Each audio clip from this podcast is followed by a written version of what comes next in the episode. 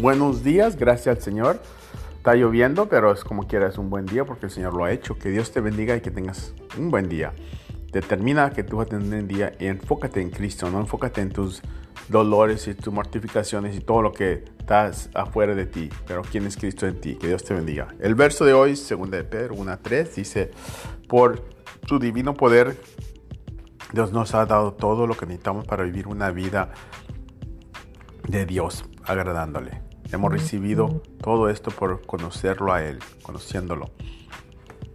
El juez que ha sido amado a Él mismo y con su maravillosa gloria y excelencia nos llamó a Él mismo. Que Dios te bendiga hoy a las seis la oración, a las seis y media comida, a las siete el estudio y comenzamos la clase nueva de la Universidad de Discípulos y van a dar devociones todos los miércoles. So, vamos a estar, este, los estudiantes comienzan la escuela este sábado. El nombre de Jesús, que Dios te bendiga, tengas un tremendo día. Amén.